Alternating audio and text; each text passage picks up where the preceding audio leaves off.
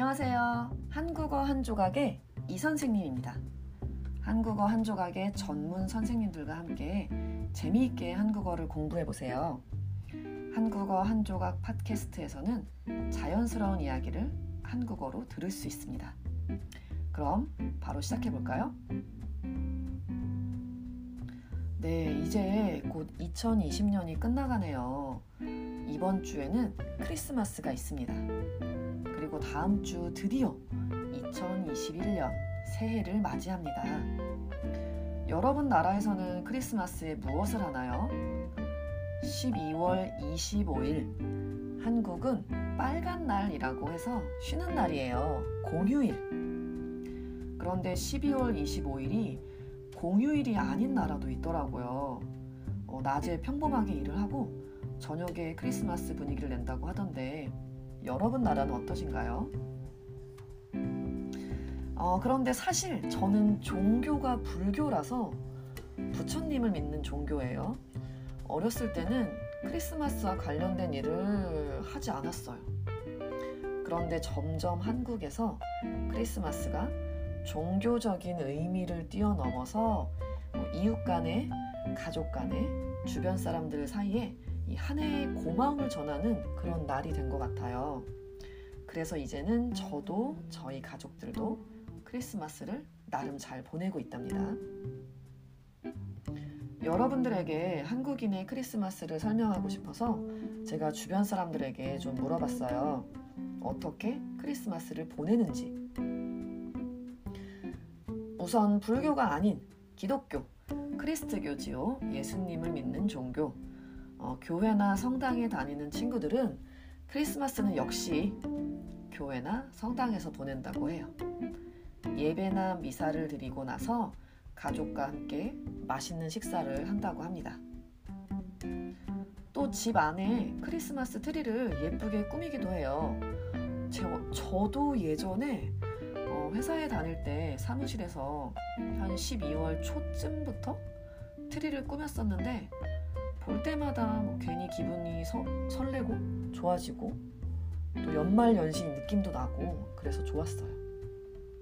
물론 요즘은 귀찮아서 안 하지만요. 어, 그리고 한국 사람들은 보통 이 크리스마스를 어, 서양권 나라처럼 가족과 보낸다기보다는 연인, 사랑하는 사람과 함께 보낸다는 인식이 있거든요. 그런 생각을 많이 해요. 그래서 데이트를 하는 사람들도 참 많아요.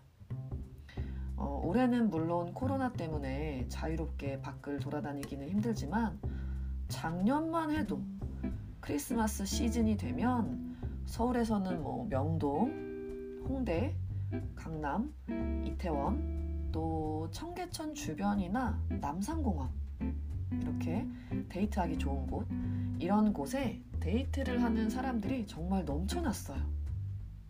그래서 크리스마스 이브 12월 24일 저녁부터 일을 끝내고 어, 친구들이나 연인들을 만나서 노는 사람들이 참 많아요.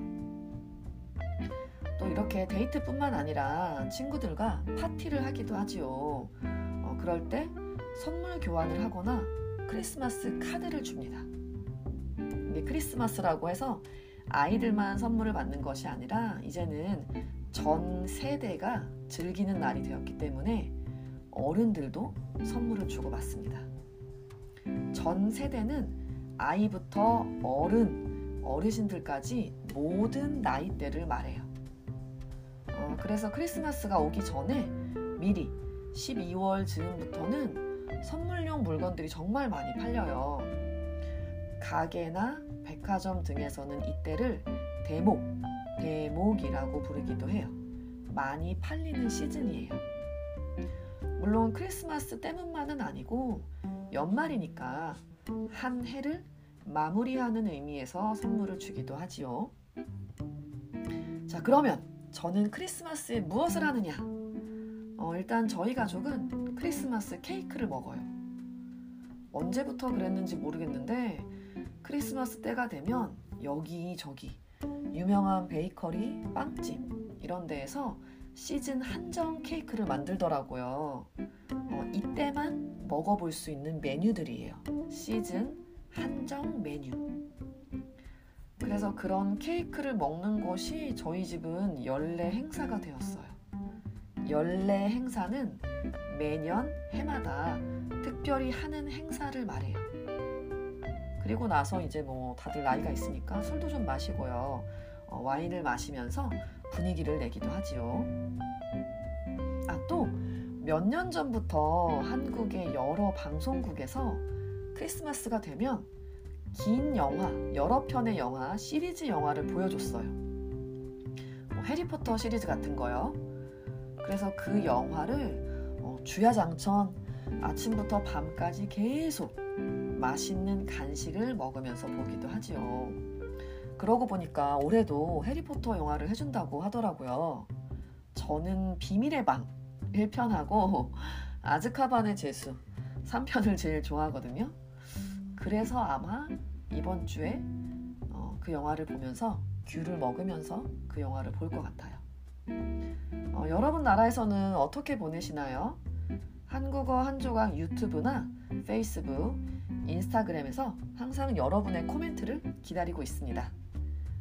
그럼 오늘도 들어주셔서 감사합니다. 다음에 만나요.